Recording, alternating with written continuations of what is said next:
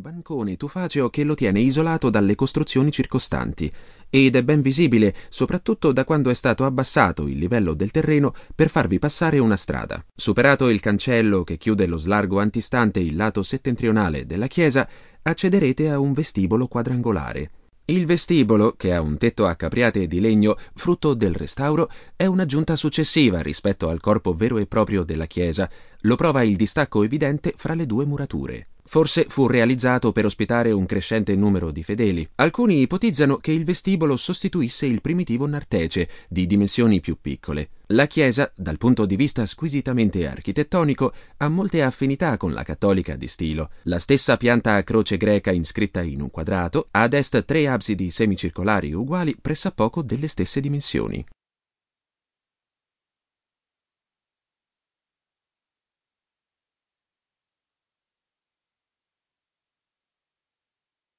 Architettura. Una vera e propria gemella, se così si può definire. Il coronamento sul tetto è poi dato da cinque cupolette, elementi che pure ricorrono nella cattolica. Eppure, una differenza sostanziale tra il nostro monumento e la cattolica di stilo esiste. La volumetria espressa qui a Rossano è molto diversa da quella di stilo.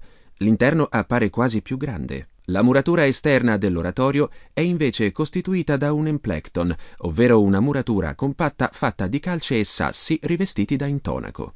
Il tetto a spiovente, i tamburi delle cupole e le absidi sono coperti con tegole curve di color rosso-bruno.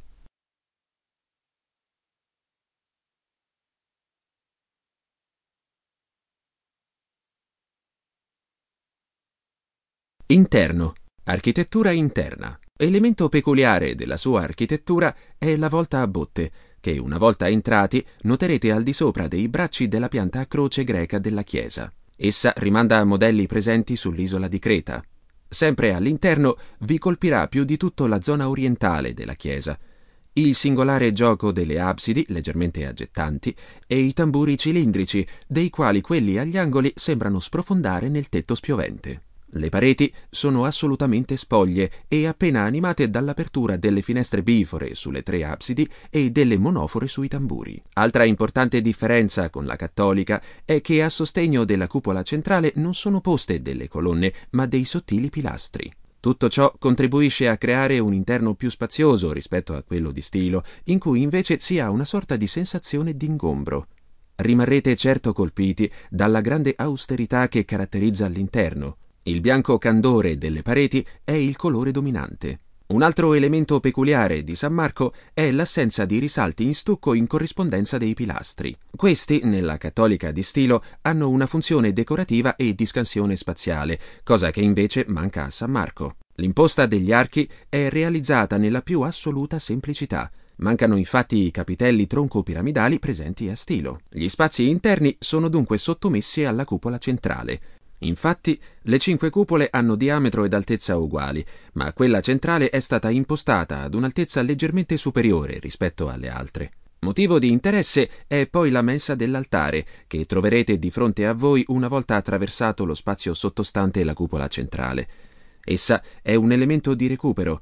Si tratta di una lastra rinvenuta con altri frammenti scultorei durante il restauro e reca al margine ornamenti geometrici.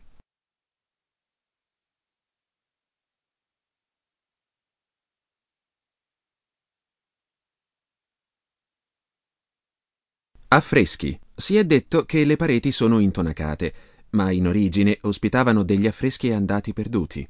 Ne è rimasta soltanto una traccia. Sulla parete della navatella alla sinistra della cupola centrale noterete una Madonna col bambino di chiara influenza pittorica bizantina, databile al massimo al XIII secolo. L'affresco è stato staccato durante il restauro ed applicato su di un supporto ligneo. In conclusione, si può dire che tutti gli elementi riscontrati, la nuda semplicità delle mura, la rude solidità e i sostegni leggeri della cupola centrale rivelano un'apertura, sebbene lo stile e l'impianto siano bizantini, alla nascente cultura normanna nella Calabria dei secoli X e XII.